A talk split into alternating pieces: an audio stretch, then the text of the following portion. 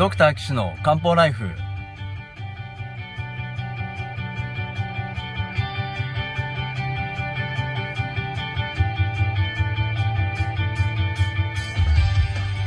ポッドキャストドクター岸の漢方ライフは医師である岸大二郎がリスナーの皆様から寄せられた体の悩みを中医学をもとにした漢方薬や鍼灸治療の知識で解決するお手伝いをする番組です。現代医学では改善しない辛い症状や病名はあるけれど治療方法がない疾患。検査はしたけれど異常がない症状に対して現代医学はもちろん漢方や鍼灸の考え方をお伝えしていくことで皆さんの生活を幸せにする岸漢方クリニックがお送りします。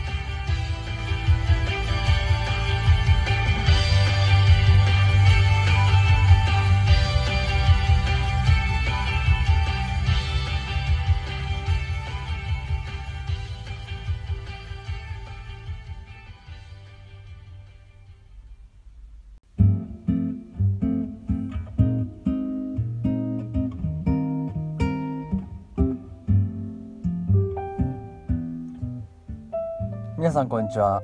岸漢方クリニックの岸大二郎です。ドクター岸の漢方ライフ今回第68回目をお送りしたいと思います。よろしくお願いします。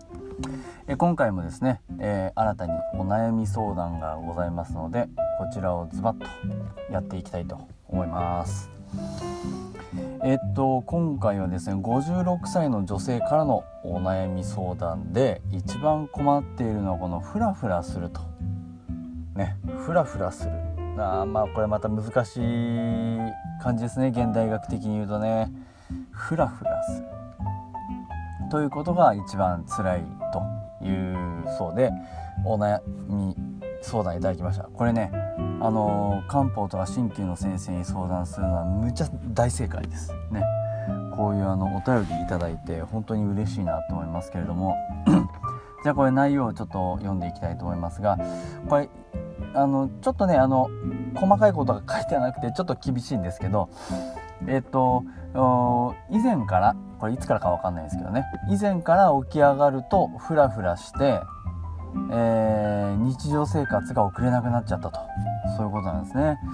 でこれが起き上がる時だけではなくていやこれ起き上がった後もあるのかどうかとかそこもちょっと知りたいですよね。日常こう歩っててもあるのか、えー、よあ、えー、ありました。横になってもフラフラすることがあるそうです、ね、横になって体が布団にくっついてるのにフラフラする感じがするんですねこれはね。えー、なるほどなるほど。で下を向くと引っ張られるっていうねそういう感覚が起こると言います。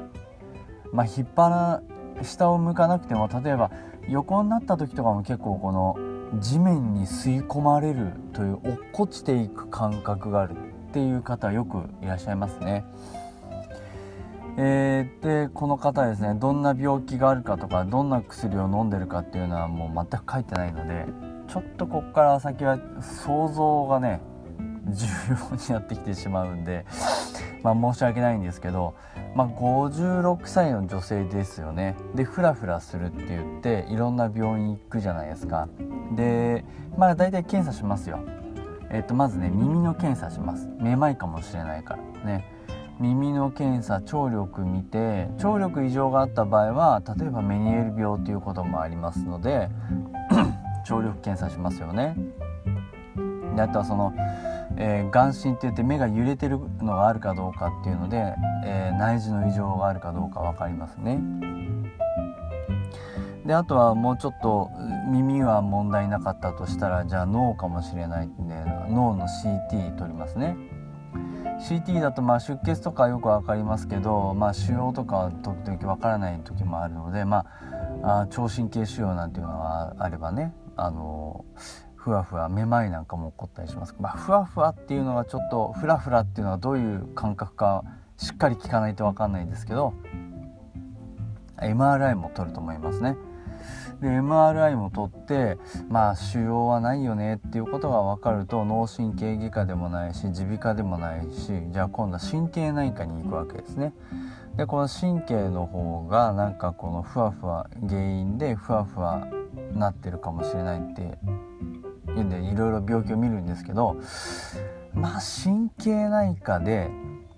フラフラしてしまうってなるとうーんあとは筋肉の問題ですかね。足が筋肉がしっかりしてなくてえー、っと立っ立ってても立ってられないとかねそういうことは起こるかもしれませんから、まあ、あの筋力がしっかりしてるかとか目をつぶってもこうフラフラしないかとかまあそういうこう検査をしますけどまあたまあ多分ないでしょうねきっとね。えー、で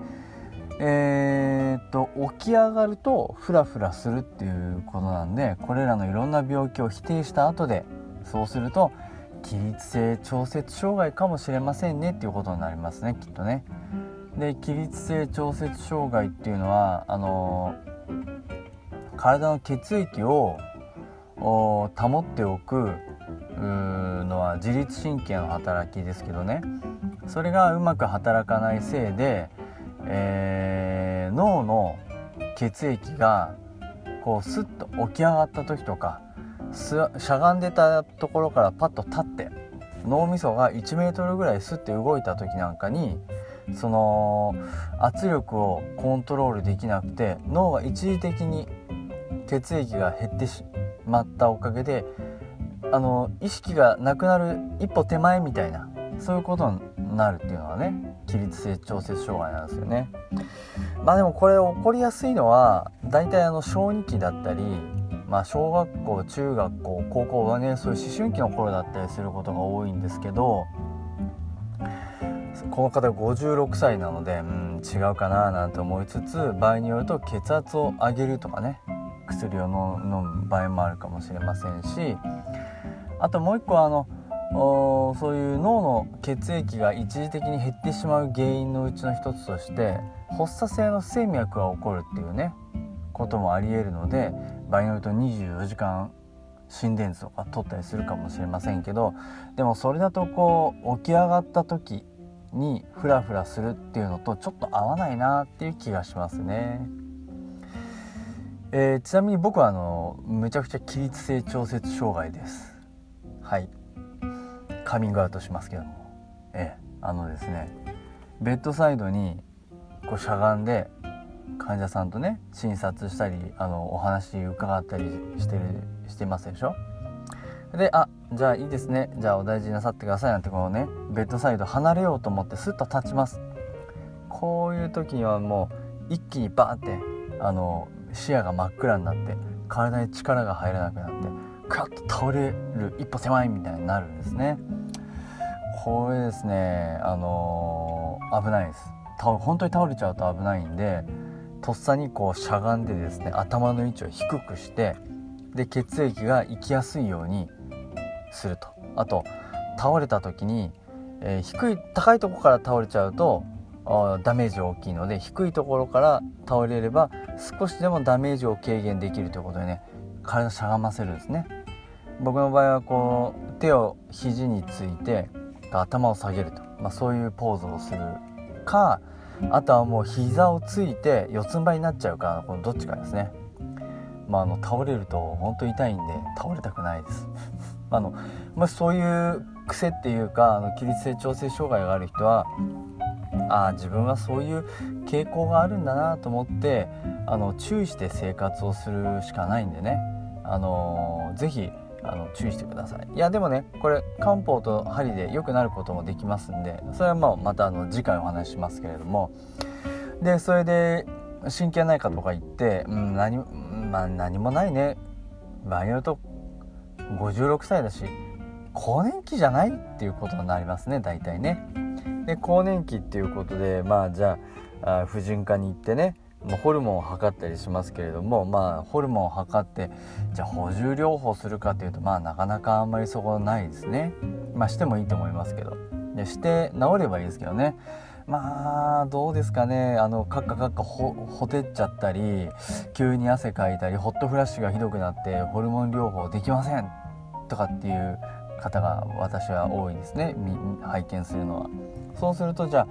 精神科行ってくださいってことになって心療内科とか精神科で安定剤が出てで安定剤を飲むとなんかだるいけどまあでもこのフラフラするのは収まんなくてこの薬飲まなきゃダメかな？先生良くなりません？あじゃあこの薬じゃ追加です。うん飲んでも良くならない。また薬が追加になってもう3種類2錠ずつぐらい飲んでたりしてね。それでもこのフラフラしちゃう。私この薬飲む必要があるのかしらみたいになってくる方がねまあイメージ的には多いですよね。なかなかこのフラフラっていうのはですね難しいと方が多いかなと思います。ただこれあの漢方で考えるとむっちゃいろんな考え方があるんであこの人はこうすればいいなっていうのはあの非常に考えやすいですね。うん、あそのあとですね現代学的に言うとあとあの貧血の可能性があります。貧血ね。血液はも